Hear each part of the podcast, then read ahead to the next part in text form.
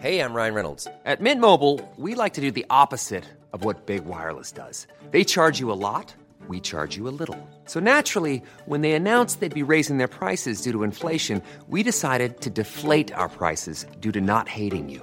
That's right. We're cutting the price of Mint Unlimited from $30 a month to just $15 a month. Give it a try at mintmobile.com slash switch. $45 upfront for three months plus taxes and fees. Promo rate for new customers for limited time. Unlimited more than 40 gigabytes per month. Slows. Full terms at mintmobile.com.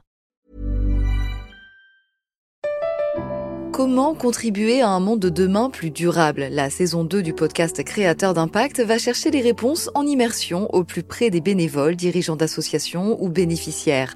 Des histoires inspirantes et émouvantes sur les motivations de ces aventuriers de l'humain qui s'engagent dans la construction de la société de demain. Generali, sponsor de votre épisode La Story, vous propose de découvrir Créateur d'impact, le podcast disponible sur toutes les plateformes d'écoute.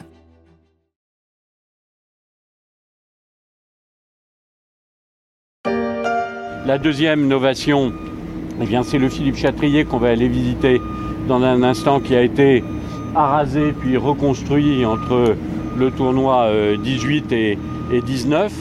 Euh, après le tournoi 19 et avant le tournoi 20, le toit rétractable va être posé, mais le Philippe Chatrier est maintenant euh, en l'état euh, de le recevoir. Pour séduire, il faut savoir se faire beau ou belle. Les travaux entamés par les organisateurs du tournoi de Roland Garros approchent du but alors que s'ouvre l'édition 2022 du Grand Chelem. Il y a trois ans, je vous avais emmené visiter les lieux, au milieu des ouvriers. Depuis, le toit du cours central est opérationnel et prêt à accueillir les participants pour une bataille de titans, la bataille des Grands Chelems.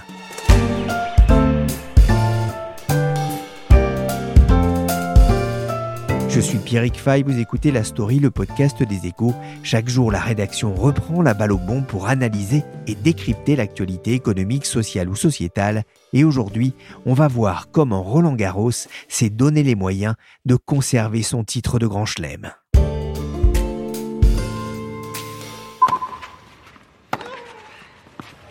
Elle est derrière.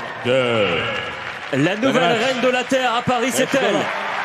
Barbora Krejcikova qui s'impose en 3-7 et en 1h58 minutes de jeu. 2-6, 6-4. Première victoire en Grand Chelem en simple l'an dernier pour l'américaine de 25 ans d'origine tchèque. Comme souvent, il y avait eu un peu plus de suspense que chez les hommes où Novak Djokovic avait succédé à Rafael Nadal au palmarès de Roland Garros. Le tournoi parisien reste l'un des événements les plus attendus de la saison tennistique chaque année au moment des révisions du bac. Mais alors que l'édition a démarré ce 22 mai, Roland Garros aborde 2022 avec un air de nouveauté. Les travaux d'agrandissement sont en voie d'achèvement, un chantier de 400 millions d'euros indispensable pour rester au niveau des autres tournois du Grand Chelem et limiter les ambitions de ceux qui veulent prendre sa place à l'ATP. Bonjour Basile de Coninck. Bonjour Pierrick. Vous êtes journaliste au service entreprise des échos Roland Garros 2022. C'est parti. Je me demande d'ailleurs si vous étiez né euh, la dernière fois qu'un Français a, gagné Roland Garros. non, c'était il y a très longtemps, donc j'étais pas né encore. Ah ben, moi j'ai eu ce privilège. En attendant, les organisateurs du tournoi parisien se sont donné les moyens de revenir en, force pour bien figurer dans, la bataille des grands chelems. Tout à fait. Cette année, c'est vraiment la configuration optimale. Le chantier de 406 millions d'euros qui a été euh, entamé il y a maintenant 10 ans est presque terminé. Donc on a ce nouveau euh, cours Philippe Châteauguier qui a un toit rétractable, qui a plus de place. On a les night sessions, on a une billetterie qui est beaucoup plus importante, on a des partenaires qui ont été renouvelés. Vraiment, tous les ingrédients sont réunis pour une édition euh, record sur le plan économique. Il y a une modernisation hein, de, Roland Garros. C'était une modernisation qui était euh, nécessaire? C'était absolument nécessaire, oui, pour rester dans la course vis-à-vis des, des, autres grands chelems. La direction de la Fédération française de tennis le dit poliment euh, et disent bon voilà c'est une concurrence qui est saine c'est une concurrence qui il y a de l'émulation. La vérité c'est qu'il y a vraiment une concurrence assez féroce entre les tournois du Grand Chelem. Il faut rester dans la course et pour ça il fallait absolument agrandir le stade ce qui permet de hausser les, les revenus tirés de la billetterie ce qui permet de hausser les revenus tirés des droits télévisuels ce qui permet les night sessions avec le toit rétractable voilà, c'est tout un ensemble de choses qui permet de rester dans la course. Basile, il reste encore des choses à faire? Alors c'est très bien avancé, il reste juste le toit rétractable du Suzanne Longlen qui sera livré fin 2023 et du coup pour l'édition de 2024. Ouais, ça veut dire que pour les JO, tout sera prêt? Oui, le, projet a été entamé en 2011. Il a mis euh, donc du coup 12 ans, il mettra 12 ans à, être complètement terminé et ça sera amorti sur 13 ans. Donc c'est vraiment un chantier euh, très très faramineux qui est dont les coûts à la base c'était 250 millions, c'est arrivé à 406 millions et c'était absolument essentiel pour euh, voilà pour être dans la course par rapport aux autres grands chelems qui sont sur des sites beaucoup plus grands. Par exemple, Wimbledon c'est 20 hectares, là avec le nouveau site c'est 12 hectares pour Roland Garros. La première bonne nouvelle pour Amélie Mauresmo, qui est l'organisatrice du, tournoi, la nouvelle organisatrice, et pour la Fédération française de tennis, c'est qu'enfin le public sera de retour en nombre et, sans restrictions sanitaires? Complètement. Autant donc en 2020, euh, l'édition 2020 s'était déroulée quasiment à huis clos, autant 2021 euh, c'était 20% des capacités. Là, il n'y a plus de jauge le public peut revenir à 100%. Et donc, avec les Night Sessions, cette année, il y a 150 000 billets qui ont pu être écoulés de plus, ce qui fait 600 000 places au total. Et sur ces 600 000 places, 500 000 sont partis en 24 heures. les Night Sessions, hein, ces sessions de nuit, ça c'est vraiment une innovation très importante pour le tournoi? Oui, tout à fait. Bah, les droits TV pour Langaros, c'est entre 106 et 107 millions d'euros de recettes cette année. C'est vraiment le premier poste de, revenus pour Roland Garros. Il faut savoir que Roland Garros, c'est l'événement tennistique le plus regardé au monde, devant l'US Open, devant Wimbledon, devant euh, l'Open d'Australie. Euh, ça découle d'un choix euh, assez ancien de Roland Garros qui a été de vendre les droits télé à des chaînes en clair à travers le monde entier. Ce qui fait que aujourd'hui Roland Garros est diffusé dans 220 pays par, il me semble, 170 chaînes. Voilà, il y a énormément de, millions d'heures cumulées à travers le monde. Les droits télé font vivre Roland Garros, c'est vrai. Il représente en temps normal 40% des recettes du tournoi, beaucoup plus que la billetterie qui pèse autour de 5%. En France, Roland Garros a été longtemps la chasse gardée du service public qui a dû l'an dernier laisser un peu de terre battue au géant américain Amazon.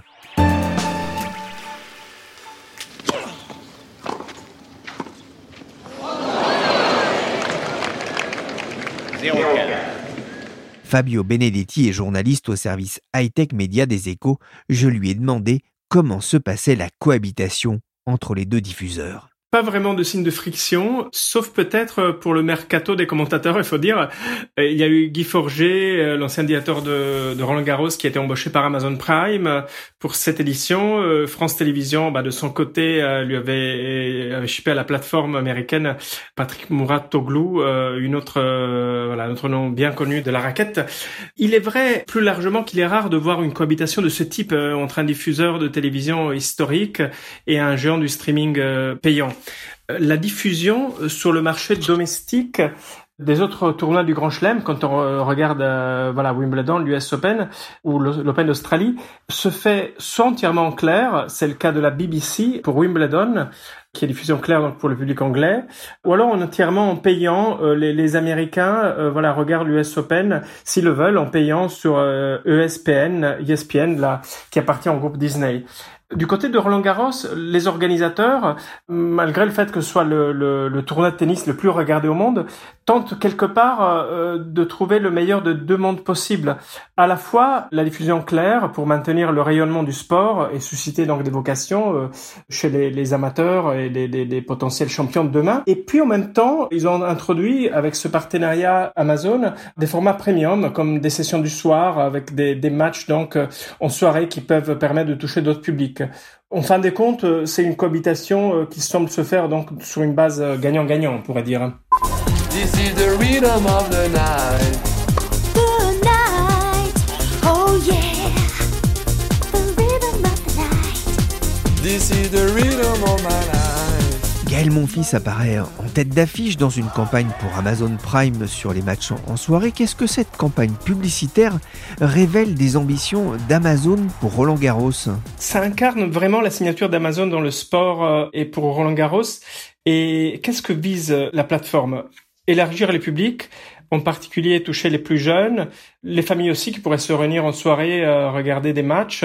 Euh, généralement, euh, c'est plutôt le foot, le rugby qui passe en soirée. C'est rare de, de voir le tennis. Donc, il s'agit pour Amazon et aussi pour les organisateurs de, de Roland Garros de créer l'événement, en particulier en soirée, en important un concept qui existe déjà aux US Open, c'est une démarche que d'ailleurs les, les, dirigeants euh, d'Amazon Prime, qui s'expriment très très très peu en public, ils avaient expliqué en, en avril face à la presse presse, il disait vouloir électrifier le tournoi en employant les mêmes formules éditoriales qu'ils emploient pour la Ligue 1. Oui, pardon, puisqu'on aperçoit, vous avez raison, euh, il se passe beaucoup de choses dans les tribunes. Euh, les camarades Fred Godard sont sur cette, ce gros plan d'une chaise vide, à côté d'une autre euh, vide et que la pluie fait son apparition à l'instant. Il pleut beaucoup. Jean-Paul Belmondo qui est, qui là, fidèle au poste et qui semble... Nicolas Canteloup dans ses œuvres sur Europe 1, c'était en 2020. Roland Garros, victime alors des jauges et du Covid, mais c'est vrai, Basile, on connaît l'importance des images. Et il y en a une qui dérange les responsables de la FFT, c'est celle des chaises vides, un mystère et un agacement parfois pour les téléspectateurs et le public. Ouais, c'est vraiment euh, quelque chose qui a provoqué beaucoup de frustration euh, chez beaucoup de fans de tennis. Comment ça se fait alors que les billets partent euh, mais en quelques heures qu'on se retrouve avec des tribunes vides, clairsemées, notamment à l'heure du déjeuner jusqu'à 15h30 environ? Pourquoi? C'est parce que cette couronne basse qui est très proche du cours et qu'on voit donc bien à la télévision, ce sont les loges qui sont réservées aux entreprises clientes. Et ces entreprises clientes, bah, elles invitent aussi leurs clients à déjeuner. Et à midi, vous savez, à Roland Garros, c'est de la haute gastronomie, c'est souvent des chefs étoilés qui font les repas. Donc euh, voilà, cette population qui peut aimer le tennis mais qui n'est pas forcément euh, complètement fan de tennis peut aussi préférer le enfin, le déjeuner devient un peu concurrent du match, sachant qu'en plus sur la tranche du déjeuner, c'est pas forcément les meilleures affiches, c'est pas les têtes de série. Donc voilà, ça fait ce petit problème euh, à l'écran. Oui, c'est justement comment est-ce qu'on y remédie? Parce que c'est vrai, ça donne l'impression finalement d'un stade qui n'est pas rempli, autrement dit d'un tournoi qui fait pas le plein. Alors donc la direction de la FFT est tout à fait consciente du, du problème. Cette année, il y, a, plusieurs choses qui sont mises en place pour y remédier. Il y a 16 500 billets qui sont appelés Annex Up qui ont été vendus. En fait, c'est des billets qui normalement donnent accès au cours annexe, mais avec une option gratuite. C'est-à-dire que si les loges sont vides environ à moitié, vous pouvez recevoir un SMS qui vous dit bah, venez, vous allez pouvoir avoir accès à la couronne basse, aux, catégories 1 et 2 qui sont vraiment des, des bonnes places. On fait rentrer ces gens-là tant que les loges sont à moitié vides. Et puis, quand les flux commencent à revenir, il y aura une brigade qui sera là pour leur demander de sortir gentiment et on espère que, ils espèrent que ça va bien se passer en tout cas. On les reverra dans, dans leur place en tribune un peu plus haute effectivement et moins visible. Euh, c'est une bonne façon de pouvoir passer à la télé aussi. Ça, ça se vend bien, j'imagine? Oui, c'est ah bah, parti très très vite. Amélie Oudéa-Castera, la, directrice générale de la FFT, me disait que c'était surtout des licenciés qui avaient acheté ces places parce qu'ils étaient beaucoup plus conscients des enjeux que les autres. C'est vraiment un bon plan pour les grands fans de tennis. Hein. Bonjour, bienvenue à Roland Garros. Passez une bonne journée. Entre copains ou en famille. Ce tournoi a quelque chose de magique. et pendant deux ans, la, la pandémie de Covid-19 a perturbé l'organisation du tournoi, rejetant même à l'automne l'édition 2020. Deux années difficiles aussi pour euh, les finances du tournoi, Basile? Ouais, ça a été très difficile. Pour donner un comparatif, en 2019, le chiffre d'affaires c'était 260 millions d'euros. Pour 2020, on tombe à 147. 2021, on remonte un peu, c'est une édition moins mauvaise, euh, c'est 185 millions d'euros de, chiffre d'affaires. Tout ça fait une perte cumulée de 96 millions d'euros pour la FFT. Ils ont dû serrer la ceinture, ils ont, ils ont contracté un PGE de, 40 millions d'euros. Et prêt garanti par l'État Tout à fait. Ils ont raboté euh, tous les budgets de, 15%, ils ont commencé à internaliser certains projets, ils ont décalé euh, d'autres investissements voilà, il y a la, nouvelle signature Move the Lines euh, with Style qui a été euh, internalisée. Alors qu'auparavant, c'est un projet à 150 000, 300 000 euros qui aurait été confié à une agence euh, de communication. Est-ce qu'on va le rappeler, hein, l'Open de, Paris, hein, ce, ce tournoi de Roland Garros, c'est essentiel pour les finances de la FFT. Ah, c'est vital. En fait, donc, Roland Garros appartient à la FFT et Roland Garros est un événement à but non lucratif dont la marge, les bénéfices, servent principalement à irriguer le tennis amateur. C'est le gros du budget, c'est quasiment 80% du budget de la FFT. Donc c'est absolument essentiel. Un Roland Garros en demi-teinte, c'est tout le tennis français qui trinque euh, derrière. Et donc en fait, c'est pour ça qu'on a aujourd'hui des grands clubs en France, qu'on a euh, euh, le coût de la licence, c'est pas très cher, qu'on a beaucoup d'enseignants c'est vraiment un modèle assez particulier en France et en Europe et dans le sport. C'est vrai que le Covid est mal tombé alors que la fédération a dépensé beaucoup d'argent pour ses travaux. Elle vise 280 millions d'euros de chiffre d'affaires cette année, 20 millions de plus qu'en 2019. En 2021, Roland Garros est tout de même parvenu à attirer 100 000 spectateurs, mais cette année, grâce à son agrandissement, le tournoi espère accueillir plus de 600 000 personnes contre un peu plus de 500 000 en 2019. Fabio, de ce point de vue, le retour du public sans jauge, c'est aussi une bonne nouvelle pour les diffuseurs? Ça ne peut qu'aider. La Fédération française de tennis, d'ailleurs, euh, le répète souvent et espère que le rayonnement sur les écrans s'accompagne d'un certain renouveau de l'ambiance. Quelque part, transmettre l'ambiance physique à la télé. Bon, on a vécu deux ans, on a commencé à parler de digital, de monde physique, virtuel. Maintenant qu'on revient à des événements avec du public, il faut voir si ces vases communicants vont jouer. Et ça reste en tout cas un exercice purement empirique. L'engouement du public finalement dépend euh, aussi de surprises dans la compétition, du parcours d'un joueur, en particulier si euh, des joueurs français, des françaises pouvaient briller. Après, euh, bien sûr, créer des ambiances festives ne peut qu'aider. Le tournoi de Bercy, euh, par exemple, a une réputation plutôt rock, alors que Roland Garros est quelque part euh, plus officiel comme rendez-vous euh, du tennis. Aux États-Unis, il y a un concert surprise. Aux US Open, souvent les soirées sont agrémentées par l'arrivée d'une star de la musique qui fait un concert. On verra s'il y aura des surprises musicales, peut-être aussi à Roland Garros. Il y aura sans doute Yannick Noah dans les tribunes, hein, mais bon, je suis pas sûr qu'il chante cette année. La FFT a cassé sa tirelire pour mettre Roland Garros au niveau de ses concurrents l'enjeu, ce sera maintenant d'augmenter ses droits télé C'est l'éternelle question. Les organisateurs, euh, bien sûr, souhaitent augmenter les revenus, mais aussi l'exposition, c'est-à-dire euh, le nombre euh, global de public qui est exposé à la compétition, ce qui ne peut se faire que par la diffusion claire. Les droits télé, faut dire aussi, de Roland Garros ont beaucoup augmenté ces dernières années et ont atteint un niveau déjà historique de plus de 100 millions d'euros quand on inclut à la fois les droits sur la France et tous les autres pays. Là où le bas blesse, par contre, c'est euh, sur les droits domestiques de Roland Garros qui restent plus faibles que ceux que peuvent euh, avoir les autres euh, trois grands tournois du Grand Chelem. Pour les organisateurs du tournoi, bien sûr, donc c'est une priorité de continuer à augmenter les revenus des droits domestiques, mais tout cela doit se faire sans casser l'équilibre économique du tournoi qui repose sur un modèle qui est un peu différent de celui des autres grands tournois du Grand Chelem.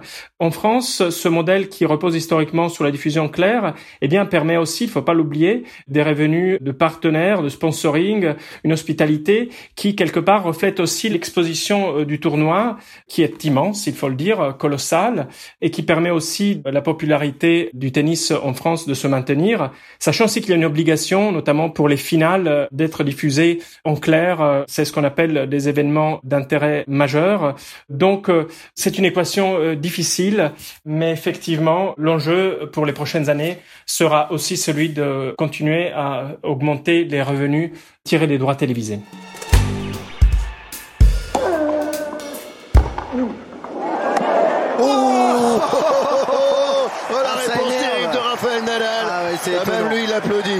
Monstrueux Roland Garros a beaucoup dépensé pour revenir dans la course et pour retrouver une aisance financière, il compte beaucoup sur les revenus de sponsoring. Bonjour Enrique Morera. Bonjour Pierrick Fay. Vous travaillez avec Basile au service entreprise des échos. Roland Garros attire aussi les marques? C'est sûr que Roland Garros attire beaucoup euh, les marques.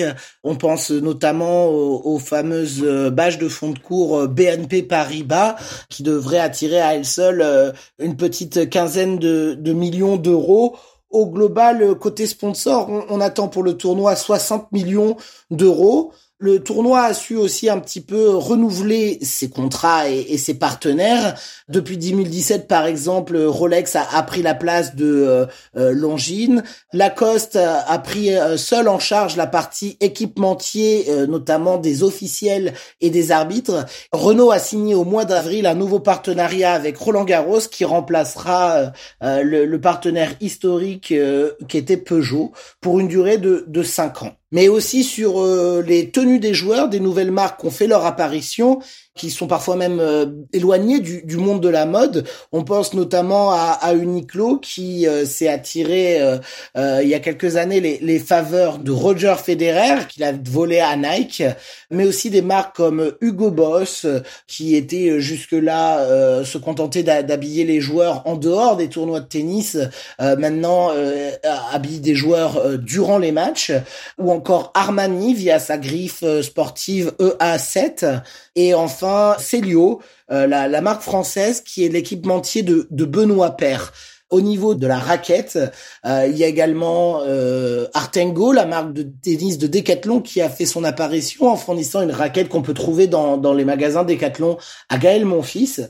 Malheureusement, le français ne participera pas cette année à Roland Garros, il a déclaré forfait. À gagner Roland Garros, c'est pas donné à tout le monde, hein. beaucoup d'appelés, peu d'élus, ils ne sont que 8 chez les hommes depuis le début du siècle, 16 chez les femmes, dont la française Marie Pierce en l'an 2000. Jeu, 7 match, Mademoiselle Pierce. Deux manches à 0. 6-2, 7-5. Henrik, gagner Roland Garros, c'est du prestige, mais c'est aussi un tournoi qui rapporte? C'est un tournoi qui rapporte beaucoup. Les vainqueurs, que ce soit du côté homme ou femme, hein, puisque la parité est totale aujourd'hui sur Roland Garros depuis 2007, hommes ou femmes empocheront 2,2 millions d'euros.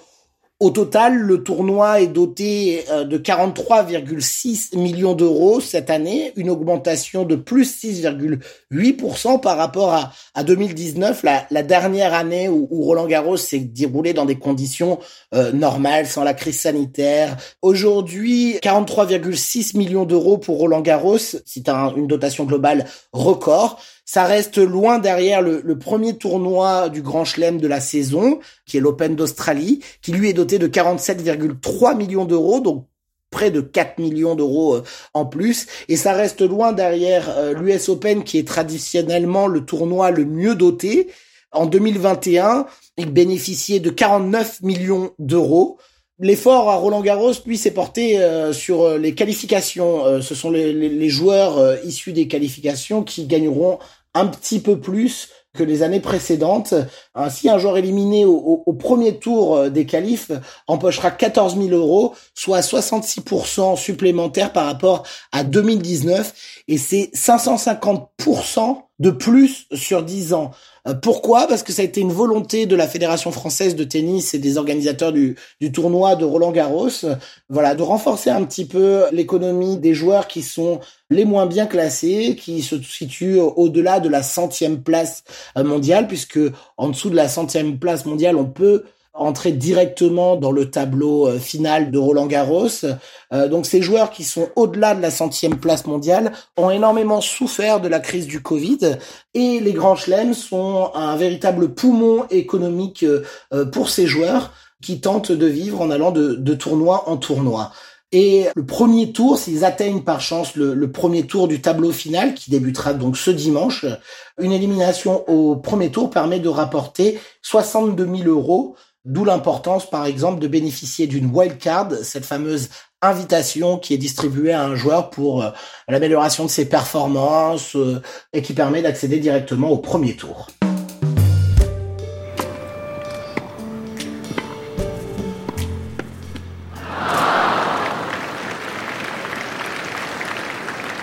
2022, c'est donc le retour à la normale pour le tournoi de la Porte d'Auteuil après deux années de perturbations. En 2024, les travaux seront achevés pour les JO. Ce sera une belle exposition internationale pour le site. C'est important, Basile, parce que il y a aussi une compétition, une bataille qui se joue entre les grands chelems. Oui, oui, il y a une concurrence qui est assez acharnée, euh, quoi qu'en disent les, les dirigeants de la FFT. Eux, ils parlent d'une concurrence saine, d'une émulation. Derrière, il y a quand même une vraie course en avant. Chacun a son modèle. L'US Open, c'est voilà, c'est les rois du marketing. Wimbledon, c'est le, le, business de la rareté euh, tiré euh, au maximum. L'Open d'Australie, c'est le petit qui euh, investit en prenant beaucoup de risques pour grossir et qui a une approche qu'on appelle euh, player centric. Donc, c'est-à-dire que tout est fait pour que les joueurs soient dans les meilleures conditions. Roland Garros a ses points forts hein, aussi, notamment les hospitalités. C'est vraiment une particularité française. Il y a le savoir-vivre, le savoir-faire, la gastronomie française, l'hôtellerie. Donc ça, c'est un vrai point fort. Mais par exemple, sur les droits télé domestiques français, Roland Garros est très en retard sur ses concurrents. Pourquoi? Parce que France Télé, qui est le partenaire du tournoi depuis 33 ans, a des contraintes budgétaires, donc ne peut pas forcément mettre beaucoup plus. C'est notamment pour ça que le, le, tournoi a été ouvert à Amazon. Cours inondés, joueurs obligés de patienter, spectateurs contraints de s'abriter.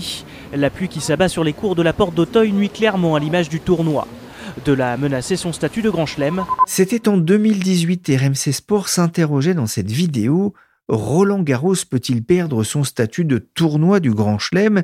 Et quand on fait une recherche sur Google, on peut voir que la question se posait déjà en 2013 et même en 2010.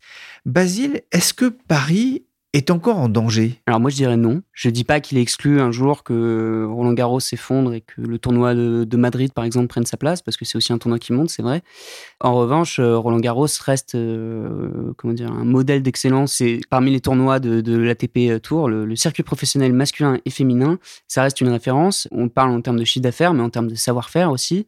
Ne serait-ce que les équipes qui font les terrains, qui s'occupent de la terre battue, ce sont des références mondiales c'est des gens qu'on va chercher. Euh, on a besoin, enfin, on demande leur savoir-faire partout dans le monde pour voir comment ils font. Donc, sur leur surface, ce sont des modèles. Sur les hospitalités, ce sont des, modèles. Il y a un énorme savoir-faire. Non, non, c'est une énorme machine. Et oui, effectivement, il y a une, course toujours euh, entre les différents tournois, mais euh, Roland Garros, avec ce nouvel écran, a vraiment posé des choses. Hein. La rénovation du, du, stade, au début, c'était un tollé. Il y a eu des associations écologiques qui ont voulu mettre un terme au projet.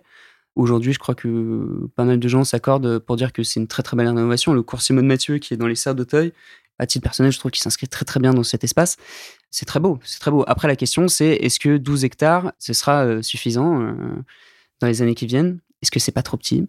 La question se pose. Bah, la, pression reste quand même forte sur Paris? C'est vrai que la pression reste forte sur euh, le, tournoi parisien. Pendant plusieurs années, il y a eu des, rumeurs que euh, Roland Garros pourrait perdre son statut de grand chelem. Les travaux et notamment la mise en place de toits ont permis d'éloigner ces rumeurs. Ça n'a pas empêché euh, jusqu'à ce que euh, les toits rétractables soient définitivement en service sur Roland Garros et encore il ne l'est pas sur le Suzanne Langlaine. Madrid, le tournoi de Madrid par exemple, qui est un Masters 1000 euh, très réputé sur le circuit international, se moque régulièrement de Roland Garros à cause de la pluie dans un tweet un peu rageur en, en 2017. Madrid euh, se moquait des, pluies incessantes qui n'arrêtaient pas d'interrompre euh, euh, le tournoi de Roland Garros et proposait de fournir ces toits qui étaient, je cite, en vacances. Merci Fabio Benedetti, Enric Morera et Basile Deconinck, journalistes aux échos, nos trois mousquetaires pour ce renouveau de Roland Garros. La story s'est terminée pour aujourd'hui. Cette émission a été réalisée par Willy Gann, chargé de production et d'édition Michel Varnet.